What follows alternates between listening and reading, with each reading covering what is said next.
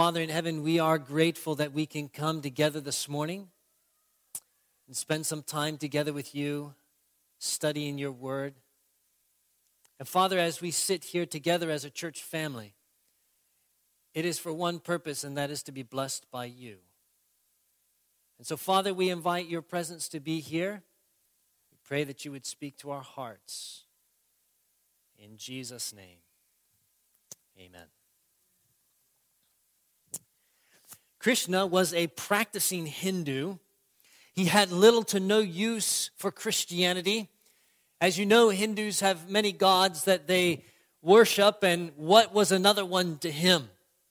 However, his brother had converted to Christianity, and Krishna wanted to go visit his brother and his family. And so he got on a bus and he took the long trip to go and see his brother, his nieces and nephews, and his sister in law. And as they visited together. They had a great time spending time together. And Krishna's brother was a good Christian. He would gather his family together every morning and they would have family worship. And he invited his brother to enter into that time of worship. And because it was family, he didn't want to offend his brother. So Krishna joined them for family worship every morning during his visit.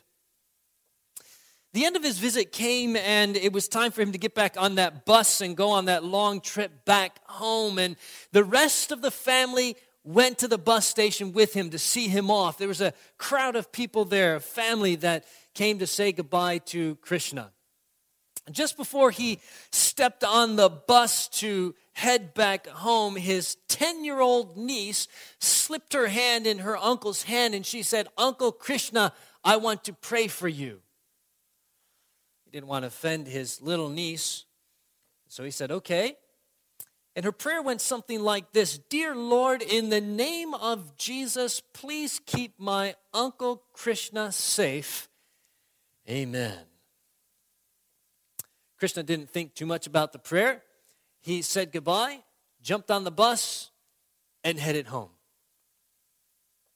The trip back home took him through some of the mountainous regions in the area where he lived.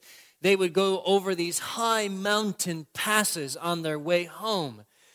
And while they were traveling back, Krishna bumping along on the road in the back of the bus, all of a sudden he heard this sound of horns blaring, brakes screeching, and then before he knew it, the bus went off the side of the cliff. It began to tumble end over end as it went down the side of that cliff. Bags and people were flying everywhere inside of the bus. People were screaming. It was absolute chaos. And with an explosive force, the bus landed at the bottom of the valley and everything went silent. Krishna looked around at the mangled mess all around him. Not a single person was alive. Yet there he lay, breathing. And as he lay there in that mess of humanity, he almost heard, it was almost like he heard an audible voice, the voice of his 10 year old niece.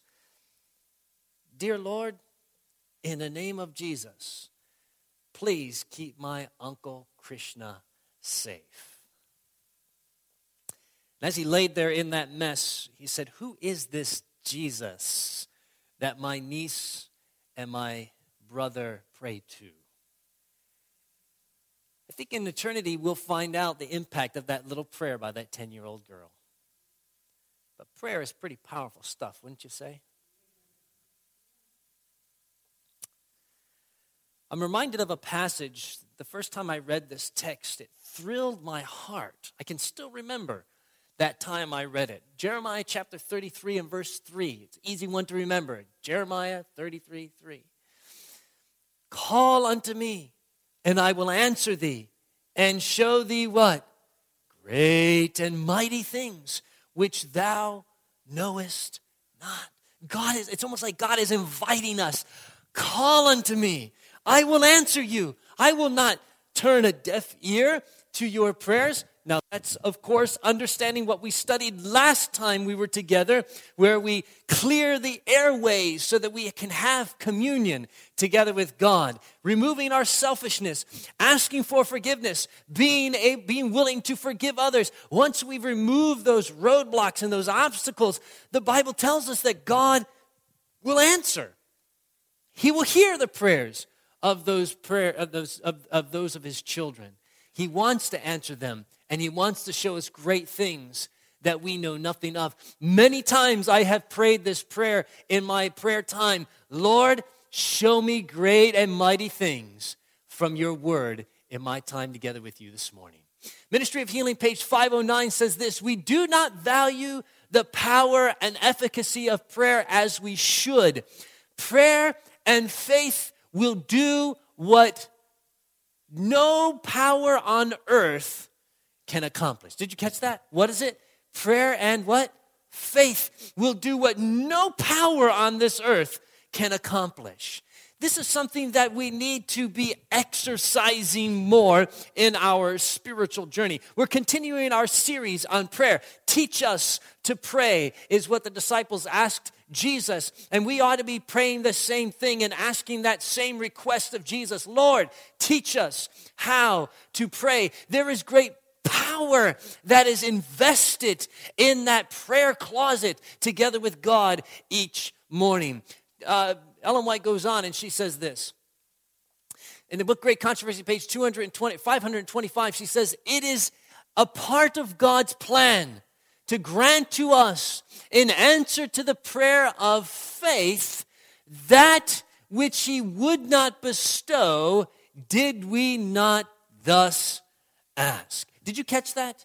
She's basically saying, listen, that when we ask, God will give us those things that we ask for if it's according to His will. But if we had not asked for those things, He would not have bestowed them upon us.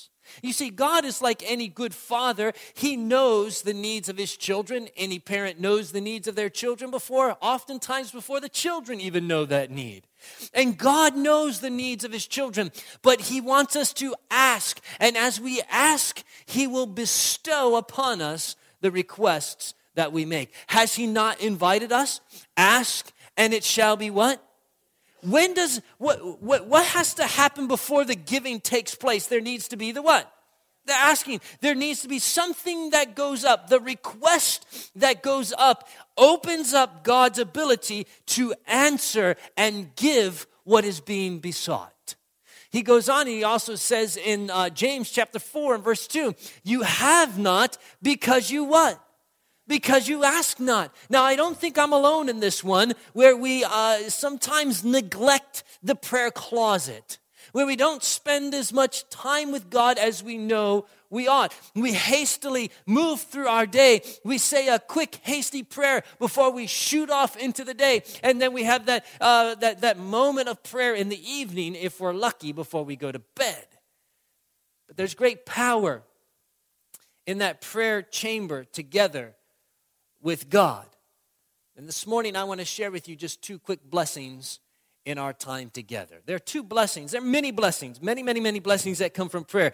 I don't, you know, we can't we can't give you an exhaust, exhaustive list of this, but there are two things that I want to share with you this morning. One that blesses you, and one that blesses other people when we engage in this beautiful gift that God has given to us as his children the ability to communicate with God. To begin with, I'd like you to turn with me in your Bibles to Psalms chapter 51. Psalms chapter 51. The first thing I would like to propose to you that comes as a blessing from prayer is that prayer lifts our burdens. Would you say amen to that? How many of you have had burdens? How many of you had burdens this past week?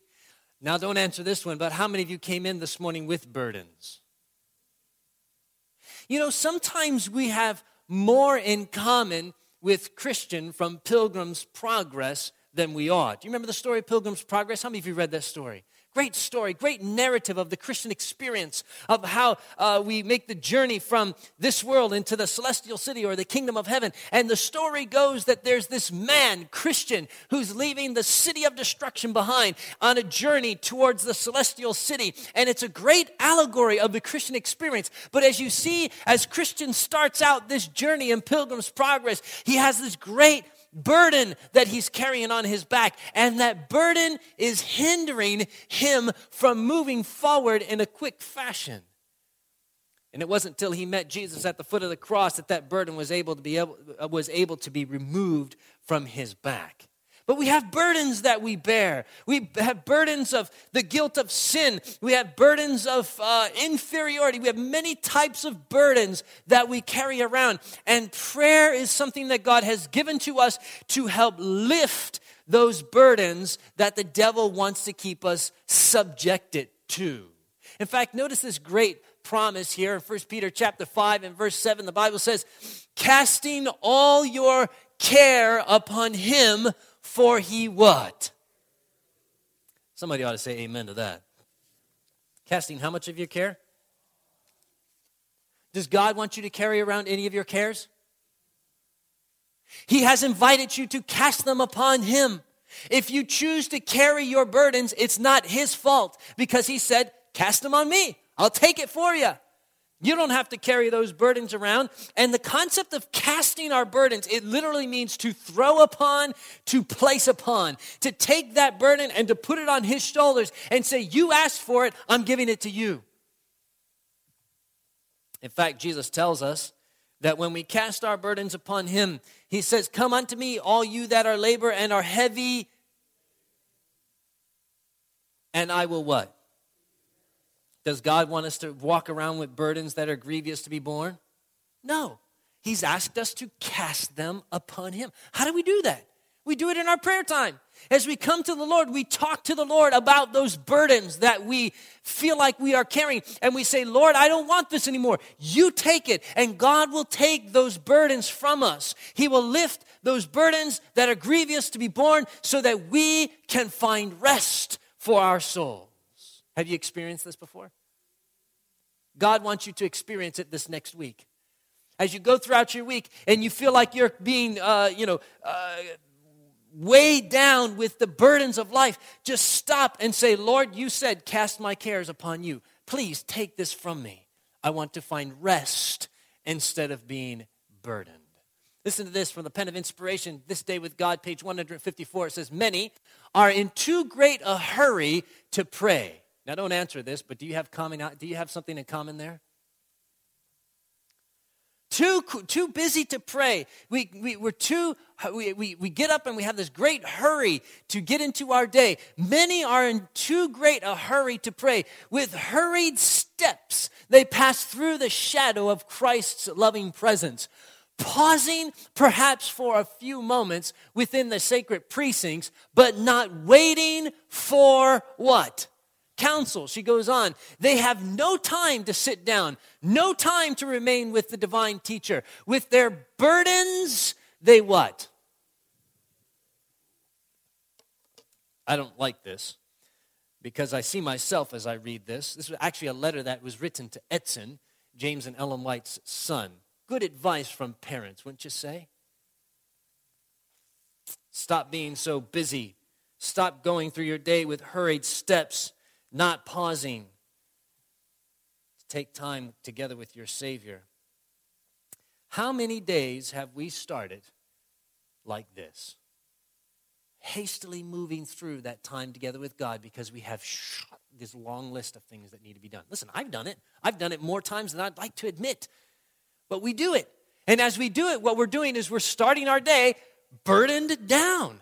And is it any wonder that as we get through our day, we lose our patience, we get annoyed with other people, we get angry, we become discouraged, we become disheartened? Is it any wonder that our days go like this when we're going, when we're starting our day carrying burdens instead of casting them upon His shoulder and starting our day rested? Amen? That's how God wants us to start that day. He wants us to sit and get that divine counsel from Him. He wants, to, wants us to take our burdens and to throw them upon Him so that we can move through our day not wearied and heavy laden. I don't know. Sounds like something that's good to me. Let me give you an example of this. You're familiar with the story of David, man after God's own heart. And you are also familiar with David's great sin that he committed committed adultery, and then he murdered a man to try to cover up that adultery. Can you imagine the guilt that was associated with that? Not only did he commit adultery, but then he murdered a man. Then he's trying to live this lie. And then on top of that, he's the anointed one of Israel, the leader of God's people. Can you imagine the type of guilt that was associated with that sin? And then you know, Nathan the prophet, he comes in and he points out David's sin and he says, You are that man. You are the one who has committed this sin.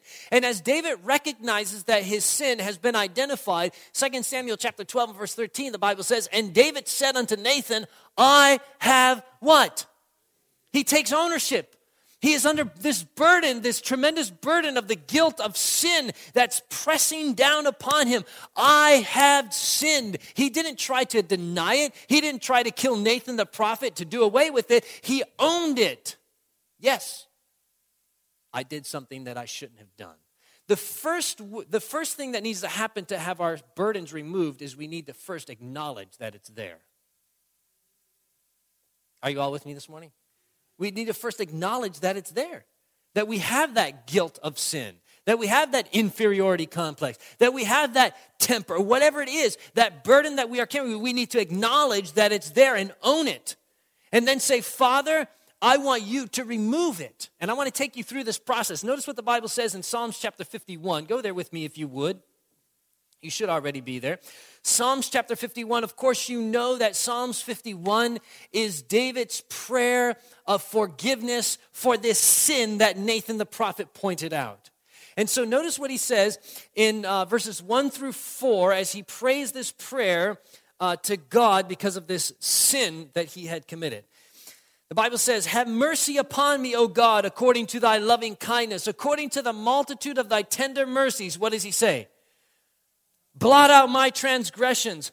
Wash me thoroughly from mine iniquity. Cleanse me from my sin. For I acknowledge my what? Transgression and my sin is ever before me. Against thee, thee only have I sinned and done this great evil in thy sight, that thou mayest be justified when thou speakest and be clear when thou judgest. Can you see David's plea for forgiveness? Can you see how he's acknowledging all of these this terrible thing that he has done? His transgression, his iniquity, his sin, that he had done this great evil in the sight of God. But here's the fascinating thing to me. Even though David did this terrible sin that was public to all of God's people, he did not allow that sin to keep him from praying. Have you ever felt so sinful that you didn't think you deserved to go come to God in prayer? If you have, you shouldn't. David did not allow that sin to keep him from this prayer, this great prayer of confession that he is praying here in Psalms chapter 51. He bore his soul to God. He acknowledged that he was a sinner, that he was a transgressor, that he had done evil in the sight of God. He acknowledged that. It was a plea that he was making for forgiveness. But notice what he goes on to say in verse 7. He makes a plea for cleansing now. He goes on, he says this Purge me with hyssop, and I shall be what? Clean. Then he says, Do what? Wash me, and I shall be whiter than snow. Verse 10 Create in me a clean heart, O God, and renew a right spirit within me. Cast me not away from thy presence, and take not thy Holy Spirit from me. Restore unto me the joy of salvation. That's that peace that God wants to give to us. Restore unto me the joy of salvation and uphold me with thy free spirit. You know, it's fascinating to me. The Spirit, the Holy Spirit, is what had condemned him and convicted him of that sin. But he still refers to that convicting power of the Holy Spirit as a free spirit. Can you see David's plea for cleansing here? Clean, uh, get, create in me a clean heart, wash me, cleanse me. He's asking now, he's asking God. He's acknowledged his fault. Now he's saying, Lord, you changed my heart. This is the casting of the burden upon the Lord. Now, notice the result of all of this. In verse 14, David says this Deliver me from blood, guiltiness, O God, thou God of my salvation. And my tongue shall what?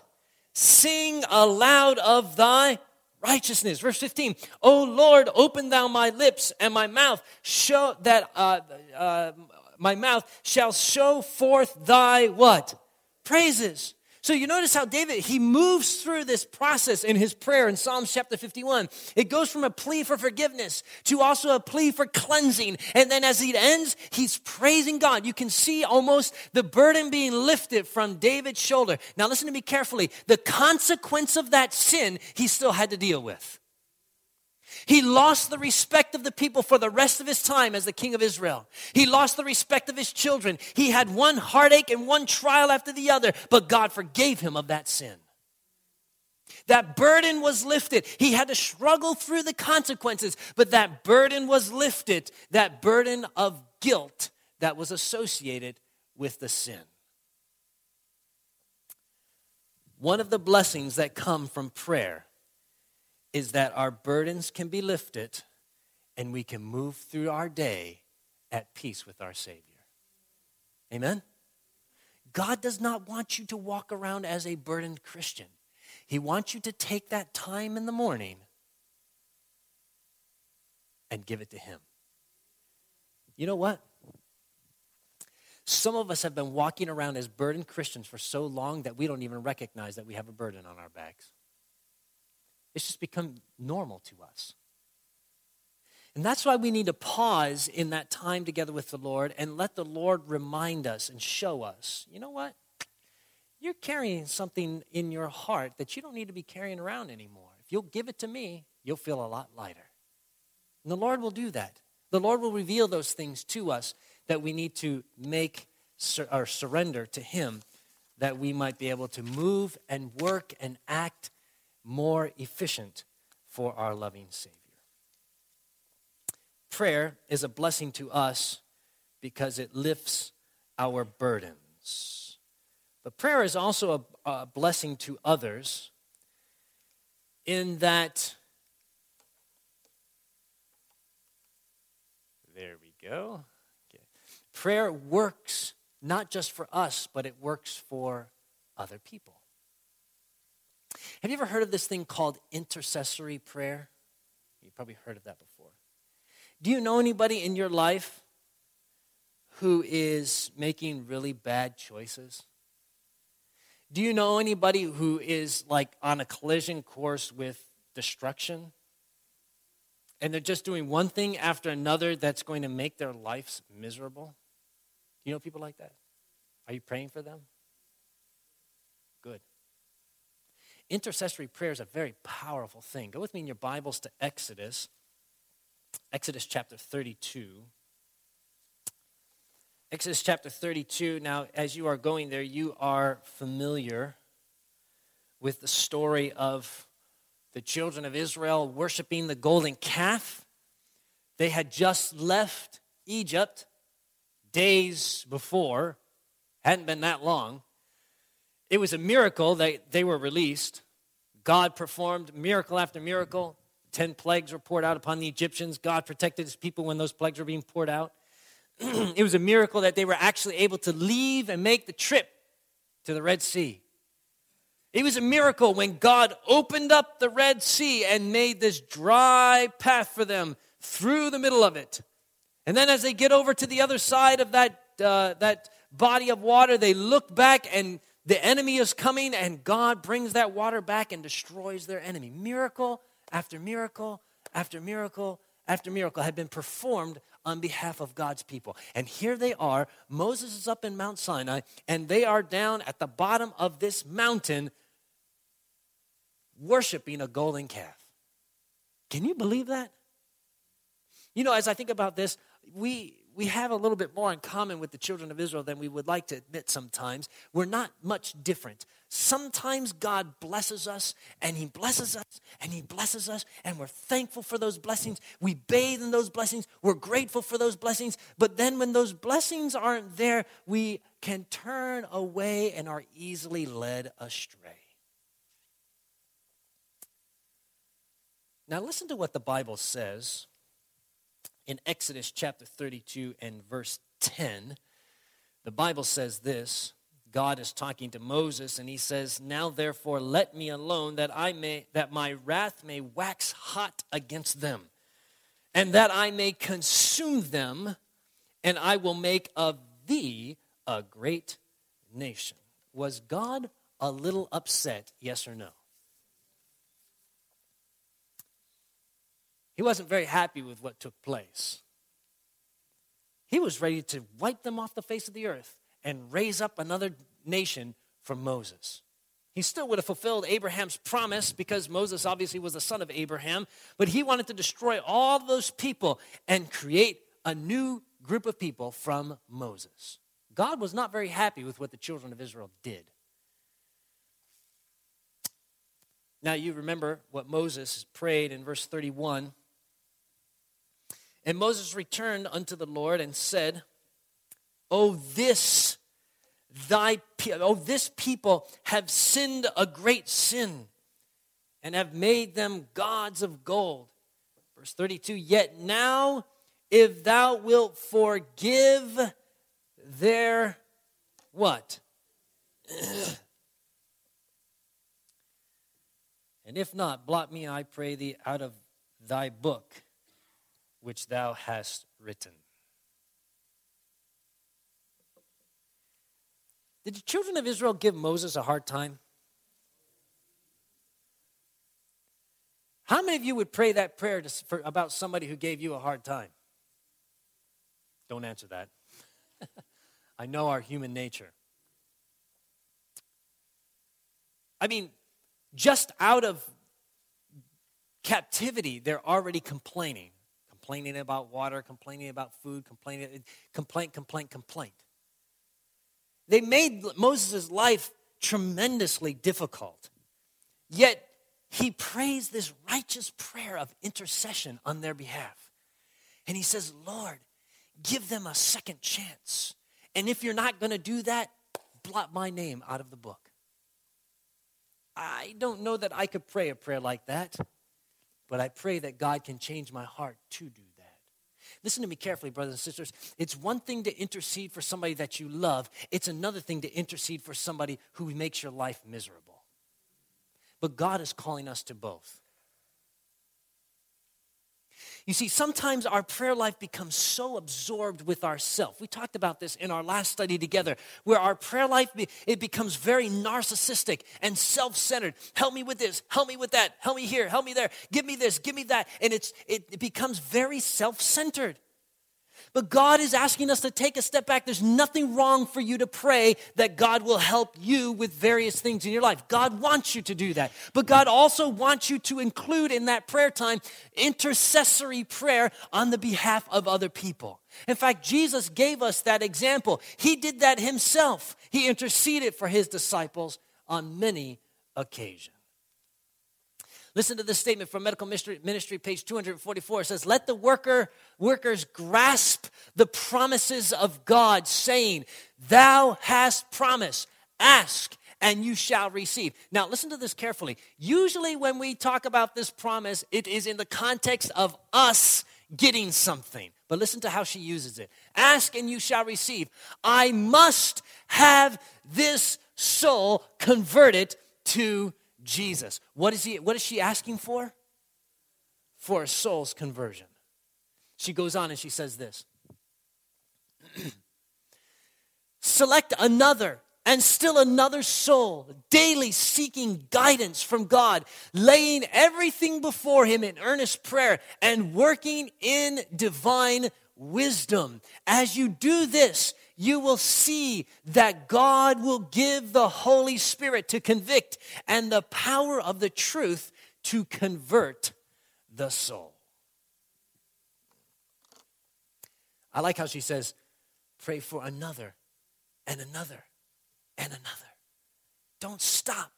Continue to bring those people to God in prayer. I remember in, uh, in my previous district, we were praying for a lady. There was a lady who is an inactive member, and there were a certain segment of the church that wanted to have her disfellowship. And I'm not against church discipline. I think it needs to be done at certain times eh, when it's properly administered. But we wanted to visit and appeal to this lady. And we went to her home and we visited her and we visited her and we prayed for her and we prayed for her. We prayed for her every day and we visited with her. And as we prayed and visited, the Lord worked on her heart until she started coming back to church. Powerful, powerful stuff. Pray for another, and yet another, and another. Ask, and you shall receive. What would happen if you went back and looked at your church directory and said, Well, I haven't seen that person in a long time. I haven't seen that person in a long time. I haven't seen that one in a long time either.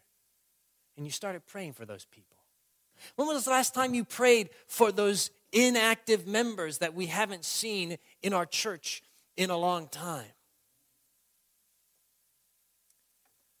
Think we're encouraged that we ought to be praying for these people. And maybe the reason why they're not here is because we're not praying for them. Jesus told Peter, I have prayed for you. What was the result of Jesus' prayer for Peter? Did it result in anything good? Do you think Jesus just prayed for Peter once? Jesus was accustomed to praying many, many times. He prayed, I mean, prayer was an important part of his life. We know that. But if that were the case, and Jesus knew that on the 12 disciples was going to rest the New Testament church, that Christianity and the good news of the Messiah was resting upon these 12 men, how often do you think he prayed for them by name? He interceded for them because he knew that when he left, they were going to be left with a tremendous responsibility to take the gospel to the far flung parts of the world. And he actually told Peter, I have prayed for you. The result of that prayer is seen very vividly in the book of Acts. You've seen it before as you look at that uh, experience. You are seeing an answer to Jesus' intercessory prayer on behalf of his disciples. I read a book recently about a young lady by the name of Gladys Aylward. Any of you ever heard of her? Great missionary to China. In her early teens, she went to a religious meeting where she gave her heart to the Lord. And shortly after she had this experience with Jesus, she found a brochure that spoke about the people of China, and she was amazed that there were millions of people in China who had never even heard the name of Jesus. She was moved by this. She thought, how could this be? There, we need people to go there. And so she tried to get her brother to go. He said, Why would I go? You go. She tried to get other people to go. Why would I go? You go. And so she said, Nobody else is going to go. I need to go. And so she went to the China Inland Mission and she went through one year of training to be a missionary in China. And at the end of the year, the committee met and rejected her application because she didn't learn the Chinese language well. She was discouraged by that. But when she was reading her Bible, she was compelled by the Old Testament stories of Abraham who just went when God called him. He didn't need any other anybody else's confirmation. He just went because God called him. And she knew that God was resting this upon her heart. And she said, "If they won't take me, I'm going to go anyways on my own." And so she went to work and she started saving her money, scraping together all of her pennies, all of the money that she could, and saving everything she could so that she could make this trip to China. She started asking questions. How much does it cost to go to China? People said, You're crazy. You don't need to go to China. This was right before World War II. Finally, she found out that it would cost 42 pounds, the cheapest way to get there, 42 pounds by railway from England to China. Any takers? It took her 23 days to do it. She almost died in the process. She went through Russia. They were in the middle of a war. She almost got abducted kidnapped, finally got on a boat, went through Japan. From, from Japan, she was able to come into China. Just a harrowing experience. But here's what really spoke to my heart. As I was reading the book, right at the very beginning of her journey, as she got on the train at Liverpool, she noticed a lady and her husband get on the train. She saw them, and then they disappeared into the crowd. A couple of stops later, she saw them come back onto the train again after they had had a short little break. They came back on the train again and they sat on the seat right across from her. She started to have a little chit chat conversation with them and found out that they were Christians who had just attended a religious convention in England and were going back to the Netherlands, where they were from. They asked her, Where are you going? She said, I'm going to China. She was just a little thing. Wasn't very tall, wasn't very big, didn't have much to her. And the lady said, Oh, I know why you're going to China. You've got a man over there that you're going to marry and, and uh, have a family. She said, Nope, I'm going over there as a missionary. And they were just amazed. This is, this is amazing. So the, for the rest of the train ride, they, had, they were just conversing with one another and talking about God and, and the work that God has for us to do. And just before the lady and her husband got off the train, This is what the lady told Gladys. She said, My dear, I'm going to make a pact with you. For as long as I live, every night at nine o'clock, I am going to pray for you. I want you to write your name in my Bible. And if we never meet again on earth, someday we will meet above perfect stranger for the most part. They'd only known each other for a couple of hours. Yet this lady made the commitment to pray for this young girl every single night at 9 o'clock. Gladys went on to win hundreds, if not thousands, of people in China. She never got married. She never had a family. She gave up her, her family back in England. She became basically became Chinese. She thought like a Chinese person. She ate like a Chinese person. She dressed like a Chinese person. She did everything like Chinese people did. And she won hundreds and thousands of people to Jesus. And I believe that was much because of this lady's prayers that she was praying on behalf of Gladys. Intercessory prayer, powerful stuff. And listen, if you cannot financially support a missionary, find a missionary and start praying for that person. If you can't, uh, you know, go to some far-flung part of the world to actually be a, uh, you know, a help over there, find somebody who's over there working and start praying for them. God will use those prayers of intercession on their behalf. He will impress you at the very moment that you need to pray for a family member, for a friend, for somebody else in some other part of the world that's working for the Lord. Intercede for God's people so that the work of God can continue to move forward in a powerful fashion. Let prayer be a blessing not just to you, but to other people as well. Again, Jesus tells us, Call unto me, and I will answer thee, and show thee great and mighty things which thou know, knowest not. Jesus says, Call unto me, I will remove those burdens that you're carrying around. Jesus says, Call unto me, I will answer those prayers of intercession on behalf of other people, and I will do great and mighty things that you know nothing of. I look forward to getting to the kingdom of heaven and finding out how that lady's prayers were answered. Don't you? I look forward to getting to the kingdom of heaven and seeing how the prayers I've been praying are answered.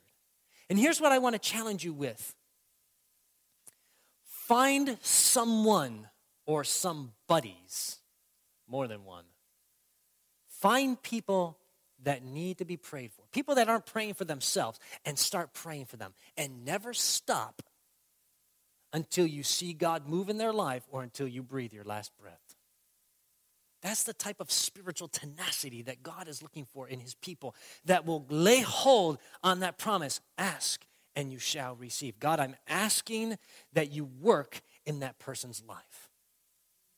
And hold on to that promise until God is able to move that person's heart and bring them to Jesus. How many of you want this experience? Lord, help me. Give me this experience. Lift the burdens off of my back so that I can more effectively move through my day for you. And Lord, use my prayer life to not only be a blessing to me, but to be a blessing to others as well. Let's pray. Father in heaven, Lord, we are grateful for the gift of communication that you have given to us. We thank you, Lord, that we can talk to the creator of the universe. And that his ear bends low to the earth to hear the cries of his children. And Father, as we continue to seek to remove self out of our prayer life and replace it with the prayers of Jesus, give us wisdom, Help us to pray like Jesus prayed. Lord, we pray that you would remove any burdens that we may be carrying around this next week. Show them to us, Lord, because maybe they've been there so long that we have forgotten about them. And Father, I pray that it would be a sweet experience to cast that burden upon you and to move with greater freedom throughout our week. And Father, I pray that you would bring to our minds somebody that we need to be praying for. Maybe it's more than one person. And Father, may we lay hold upon that and pray for that individual until we see the Spirit of God move in their lives or until we breathe our last breath. May we not let go, Lord, but continually press that person to the throne room of grace, asking that you would work in their lives. Father, I pray that you would bless our church as we seek to become stronger through prayer. Guide us, I pray. We thank you in Jesus' name. Amen. This media was brought to you by Audioverse, a website dedicated to spreading God's Word through free sermon audio and much more. If you would like to know more about Audioverse, or if you would like to listen to more sermons, please visit www.audioverse.org.